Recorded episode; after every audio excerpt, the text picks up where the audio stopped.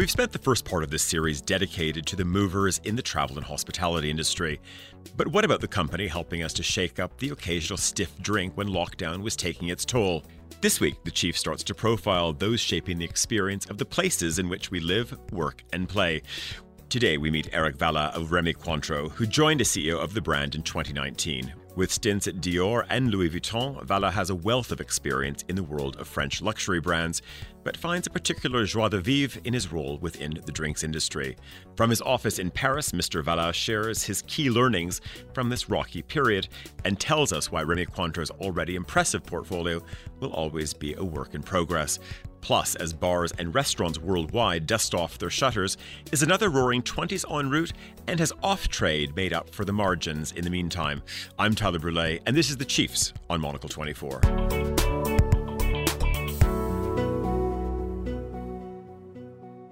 Eric, very good to talk to you. I'm, I'm interested because as we just kick off this interview right now, I have a little sheet of paper in front of me, which, of course, looks at uh, some of your numbers uh, from from the past year, and I maybe want you to perhaps explain or dispel maybe a bit of a myth because I think the world thinks that within this lockdown, everyone has been consuming spirits, wine, beer like crazy, but you're not alone. We've seen a dip uh, amongst a number of companies in your space. So I'm wondering what's happened here because, yeah, the prevailing view is that everyone is stocking up when they go to, to retail.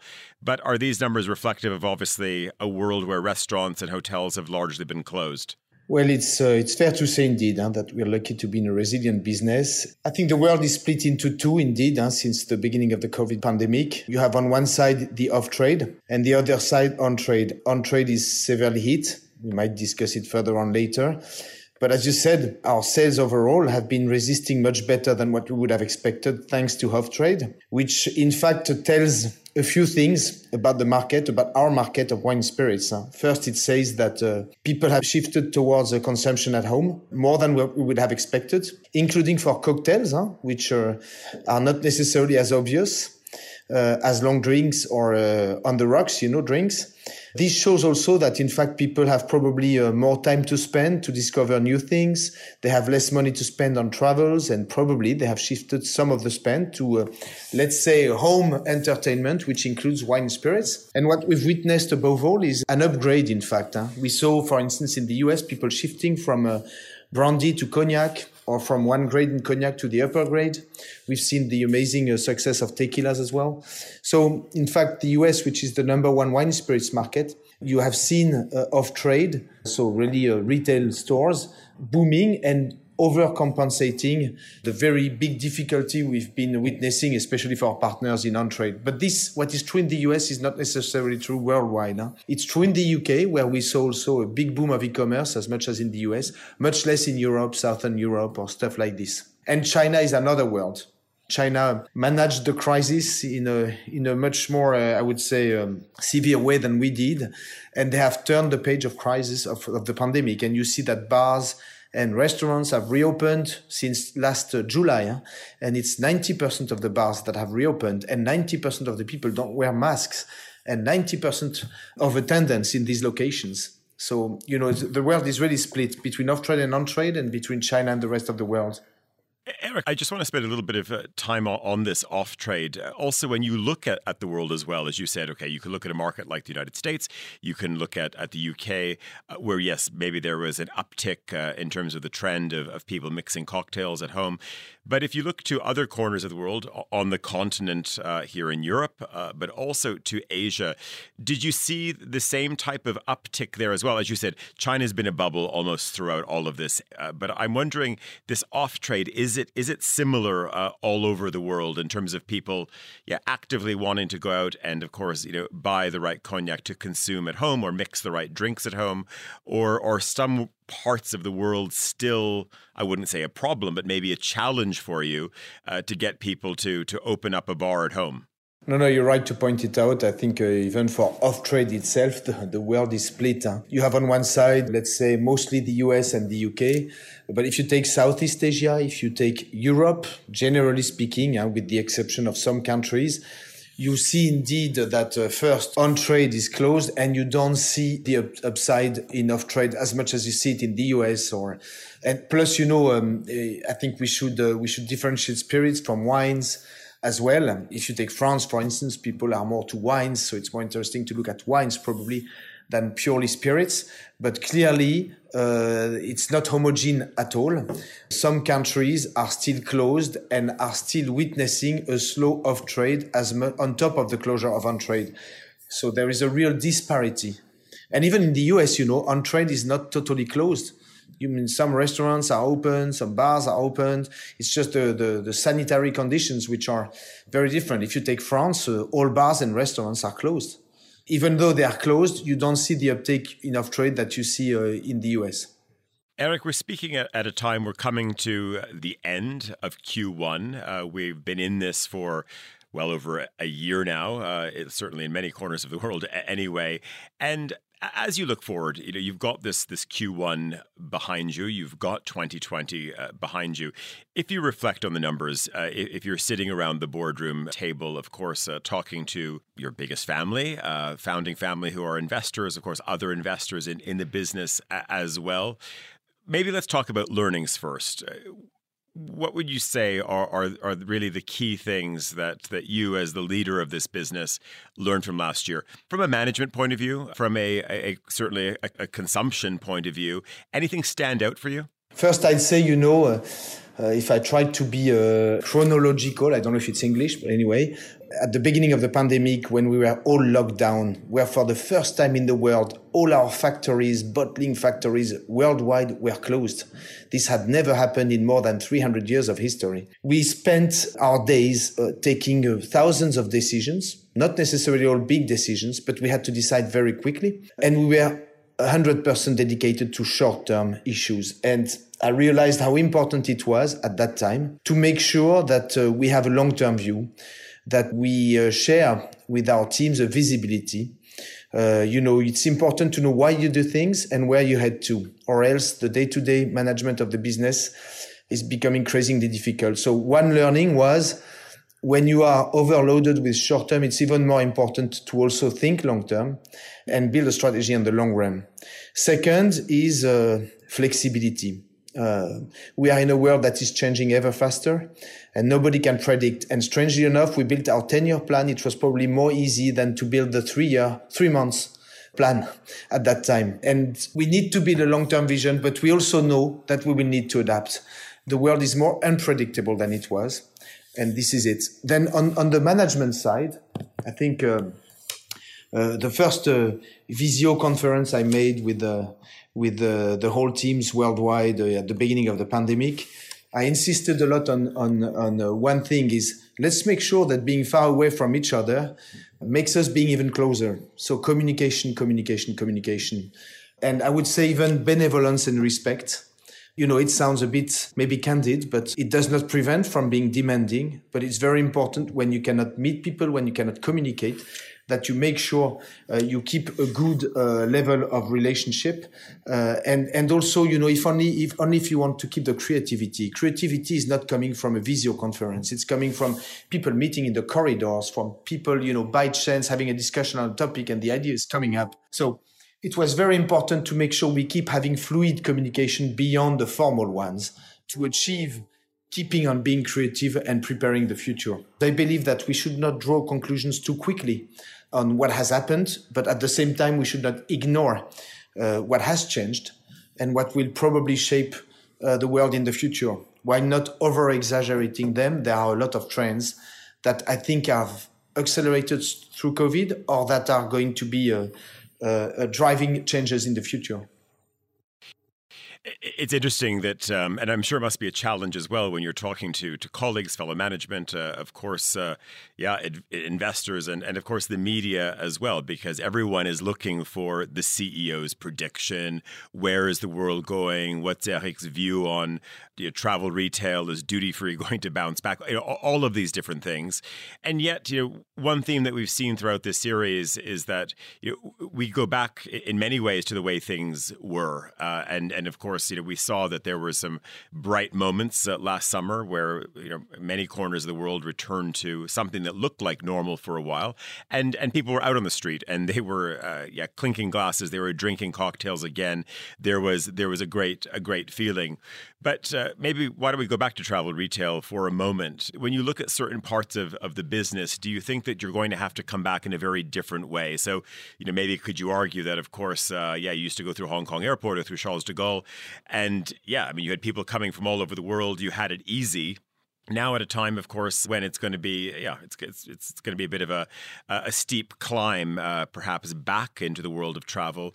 Do you see that there's going to be, a, let's say, a different type of fight? Do you have to go and, and market yourselves in a different way, or do you sit back as actually, you know what, the planes will fill up eventually. You know, Air France's route network will be the same, and and duty free just goes back to to normal potentially. You know, just a few comments on all you said, and before I address the travel retail question, which is obviously a very fair one. Huh? Just to say that uh, when I lived in Japan for three years, uh, what I like to say is uh, when I left Japan, the only thing I knew is that I would never understand fully Japan. As you said, we asked a lot about our predictions. I think we should remain very humble. And the thing I know is that I don't know. Of course, like everyone and being exposed potentially to more problematics or more worldwide problematics, I have a certain level of visibility. So I have my own view, but I also have to acknowledge the fact that whatever I believe, it might not occur. And if it occurs, it might occur in a different way. Second thing is um, back to normal.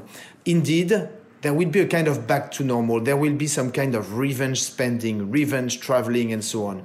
I think there will be three types of clients, you know, for us the revenge spenders, the values seekers, and the people who will have a tighter budget because they've been suffering from the crisis. But I think that beyond this, and beyond the back to normal that we will inevitably see, people will be willing to travel to celebrate and so on.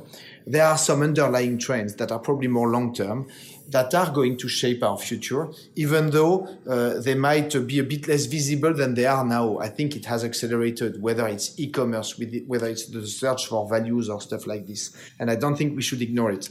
Now, back to your question of travel retail.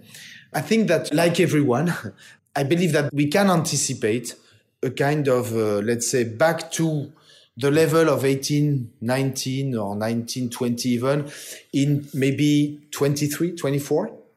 So it's going to take time. The most optimistic people believe 22. I believe more in 23, 24. And I think that at that time we will have recovered the same level. And to recover the growth we would have had without the pandemic, it's probably uh, 10 years from now or 8 to 10 years from now. Now, for me, the real question is what will happen to business trips also? Because this is a different topic.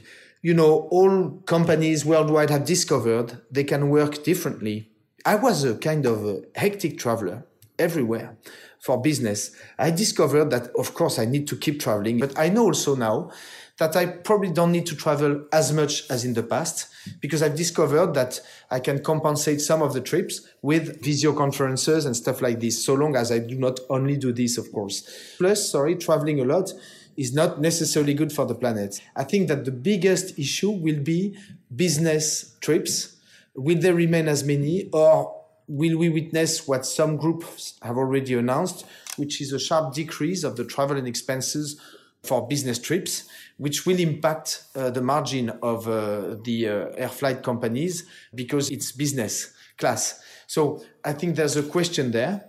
But I believe that as it, when it comes to leisure, people will maybe uh, do less travels uh, very far away to Asia from Europe or to the US uh, from Asia or stuff like this. I think it will be more bubbles travels rather than line travels, you know, so travels within Asia, travels within Europe, travels within the Americas. And then it might take a little bit of time before it comes back to normal. You raise a really interesting point here, which I hadn't fully considered because when I was thinking about the impact, and when you talk about uh, travel, so okay, so on one side I'm thinking, yes, maybe Lufthansa is not going to be buying as, as much cognac or they're not going to be loading as much rum on the plane again, of course, for consumption on board, but also for purchase on board or, or, same in the airports. But I guess there's another interesting side as well, which is just the corporate travel and the expense account, and not just the expense account that yes, you might bring back, uh, yeah, a bottle of champagne or there's some there's some gifts for clients, but also that you're not going to maybe have that big night out in Seoul. It's, it's, interesting. It's a component that probably a lot of people aren't factoring in right now when they think about this evaporation of, of travel. What we talk about room nights, but it's interesting the impact, what it means when it comes to corporate hospitality. And we know, of course, corporate hospitality has been under threat for compliance reasons and, and you know various reasons over the past few years. But nevertheless, it's it is still uh, an important part of of business as well. And I'm I'm wondering. I know you can't go out and do an advertising campaign about why it's great to take clients out for drink, Eric. But do you think we've lost a little bit of that uh, as well? Is the narrative too much about efficiency at the moment as opposed to it also a little bit about humanity that, that good things happen over a dining table. No, of course. I think, uh, strangely enough, uh, we might take a very concrete example, but if you take a Visio conference, it lasts one hour and you deal with it uh, and you're efficient and you've done the agenda. If you do a meeting live, it's going to take longer, especially with French people who are very talkative, and you might not have filled in the whole agenda or dealt with all the topics of the agenda. But I think we need both. And, and this applies also to our personal lives. I'm in a business, Wine in Spirits, which is about products you share, products you celebrate with. You don't do it on your own, alone, uh, uh, aside, you know. So we all miss these moments as well. And we need, I think, both. Uh, why not be more efficient with more Visio uh, conference, but also be more, let's say, uh, build on deeper human relationships? Because uh, being more efficient on the way we work on Visio conference could also help us work on trips and on meetings, proper meetings that are also go more in depth, uh, go more into understanding the culture, uh, understanding the way the retail is organized, real market visits, you know, than pure uh, business meetings in a room when you travel. Maybe it will change a bit the nature, the nature of, of the, the, the, the, the business meetings as well as the personal ones, you know, because for the, let's say, day-to-day uh, business, uh, pure business topics, a Visio can do it. But there's something that will never be replaced. It's the quality of the relationship, which is 50% of the work. You touched a little bit earlier on this. There might be a segment of revenge spenders, revenge entertainers that, that we're going to see. And of course, we've had you know, when we've been talking to CEOs for the past year on this program, this whole notion of the return to the roaring 20s, all of these types of things have, have flashed up again and again. Many, many are saying now, actually, no, the political currents of the day that people are going to want to get serious and they've been through a very, a very serious time. So, uh, therefore, we're not going to see this, this incredible sort of hedonistic bounce back. I'm wondering if, if you have a view on this because you, you just touched on, you know, you're dealing with your customers. There are club owners, there are bar owners who are shuttered. There are also club and bar owners around the world who are open as well. So I'm wondering if you can maybe look to any markets or certainly the dialogue that you're having on the street with your core B2B clients, how are they feeling? Do you, do you think there's a sense that people do want the doors to fly open again and we're in for hopefully a fantastic summer, but also, you know, we move into then the autumn and Christmas as good as it ever was? I have two ways of uh, trying to foresee the future there. One is indeed discussions we can have with our partners who are directly talking to the clients, also our own markets. Huh? uh, in many countries. And I don't know if it will be everywhere and everyone, but for sure, there will be a sense of let us treasure the moment and let us uh, celebrate. And so I believe in some kind of, uh, I don't like the word revenge, in fact, by the way, but some, some kind of uh, yes, uh, we've been through difficult times. We have deserved some uh, nice moments together. So I believe in some kind of back to what it used to be before and potentially even more. I don't know if it's going to be the 20s. It's very difficult to say this, but for sure there will be a bounce back there. And you know, the other way I look at it is speaking to my children. They are between uh, 20 and 26 years old or speaking to friends what I hear is we are all looking for regaining some freedom and taking advantage of it. So one way or another, some people are going to go back to some sports they are not doing anymore. Some people are going to meet friends. Some people are going to revisit the bars and restaurants they're meeting. But for sure, I think there will be a kind of uh, energizing period that uh, will come from many fronts. Huh?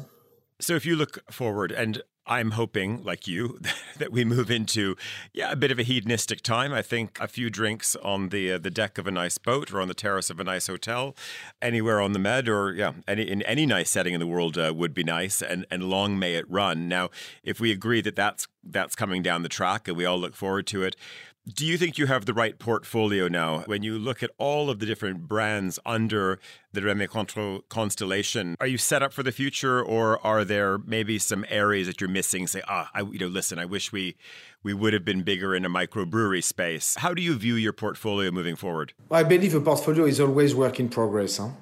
And that's why we we are still there while we were there 300 years ago. I think we need to uh, listen to what's happening. And a portfolio is never a final nor perfect. Huh? So I wouldn't say it for our portfolio either. Having said that, I mentioned the upgrading trend. I think uh, that uh, for this trend, our portfolio is very interesting. We have a portfolio of, uh, let's say, products which price on the high tier of their categories because they deserve it. And I think this is a trend people are going to drink less but better. This I believe in. Uh, this is a long term trend that has accelerated with COVID. We see the upgrade. And there, I believe we have the right portfolio and we have the right strategic approach that we've been promoting for years. Does it mean the portfolio is uh, finalized and, and perfect fit for the future? No. I think we have uh, some uh, anyway, short term priorities, focusing on ourselves and improving ourselves. We have a lot to do on our side. But once we will have gone through this, we have a kind of transformation plan going on. For sure, there are opportunities we should look at even more so as we can afford it. And uh, if you ask me, I would say that uh, we should look at potential brands or products that fit our values, terroir, people, and time. Huh? So with a strong sense of terroir which, for instance, could drive us to a category like tequila, which is booming, which is high end, and which is displaying a real sense of terroir. So it's always be, going to be a work in progress. I'm not saying we are going to acquire something anytime soon, but uh, we do consider in our uh, five, 10 year vision acquisitions that would uh, be an interesting addition to our portfolio. So, if we look at your bar shelf, uh, the bar shelf of any of our core uh, listeners, mine, uh, we listen. Everyone can agree. We went through this gin period. Probably the gin moment uh, has lasted much longer than uh, many would have thought. Uh, can you? Are you? I, I know you, have already said very clearly you're not up for making predictions, but I'm going to. Um, I'm going to hold. I'm going to hold you to making one anyway. Is there a territory that you see us moving into? Are we moving into a rum moment. I mean, because you can only you can only have botanicals, uh, you know, out of a gin, gin bottle for so long. Do you see things moving in a direction yeah, I mean, of course, tequila's been with us. It's kind of been up and down in the states. It maybe hasn't taken off globally uh, the way it's done uh, in the U.S. market. But is there anything that you look at right now saying, "Yeah, this is probably coming down the track. This is going to be a good bet in the spirit space"? You know, I might surprise you, but we're still looking at gins, huh? uh, for instance. You know, gin is in fact, uh, indeed, if you take the UK, gin is a mature product and the UK is a mature market. If you take the US, it's all about to come. So for me, gin is still a very interesting category because in the number one wine spirits market, we see it growing now, but it's still very small. And we have, uh, with the botanist, I believe, a very interesting uh, gin, which is also, by the way, uh, leveraging on the terroir of uh, Islay, uh, where we do our whiskey as well, which I think is a very interesting uh, brand. So we're looking also at growing our gin, for instance, in the US. Now, uh, if you look at categories and if you look at them worldwide, I would say first, uh, I think the pandemic has accelerated the discovery of cognac for many of the clients. It's very interesting to see that. We are a natural upgrade of many drinks, potentially with cognac. So that's why I said also I believe we have a good portfolio because Rémy Martin is uh, really focusing on the higher end of the cognac uh, in general. First, tequila, you made the comment that it's very US. It is true. But I believe that uh, it has this potential to spread. It might take time, but it has a potential to spread.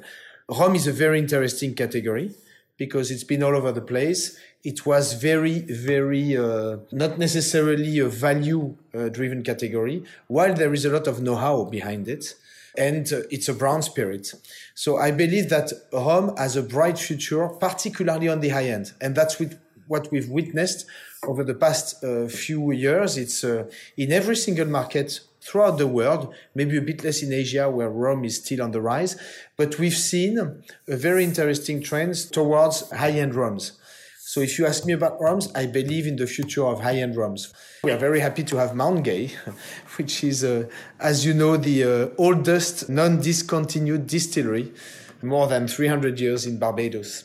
Finally, uh, just before we go, I'm very curious when you look out your window in Paris, you might have to squint a little bit, but you can look, of, of course, across to other big players in the luxury space who've really diversified. And they are, of course, they've got spirits and they've got champagne houses and they've got fashion and they've got interests in cruise companies, hotels, you name it.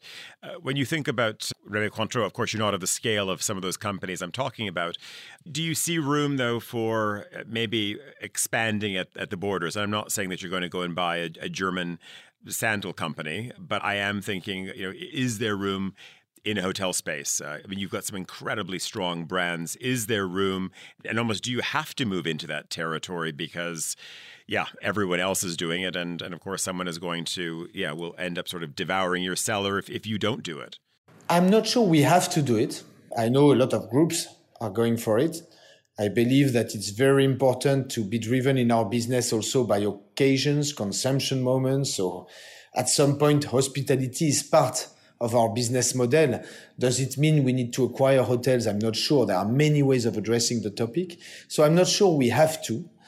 But what I can tell for sure is that there is in the group a lot of know-how, a lot of, let's say, uh, marketing, branding capabilities, and that uh, we could imagine a certain level of stretch provided we remain consistent with our DNA and our current scope. So hospitality is not irrelevant, of course, not uh, inconsistent for sure. But again, I'm not sure we have to. I think there are many ways of addressing the experience we offer to our clients. And this is what we're working on.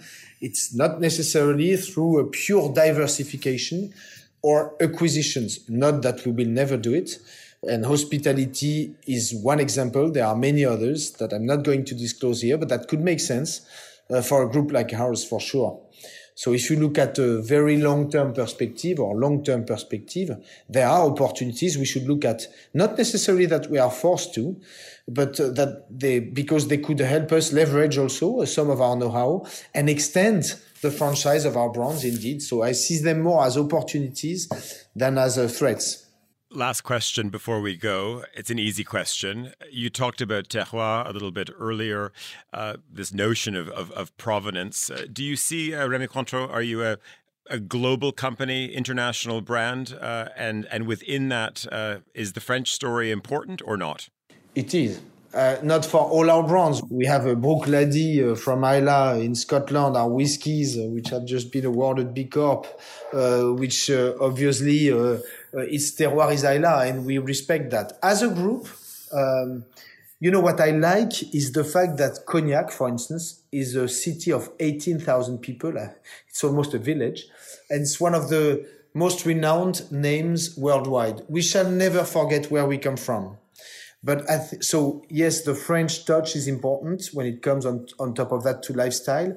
Having said that, I think more and more we need to make sure that we take into account the local context, the local specificities. This is where there is more complexity than in the past.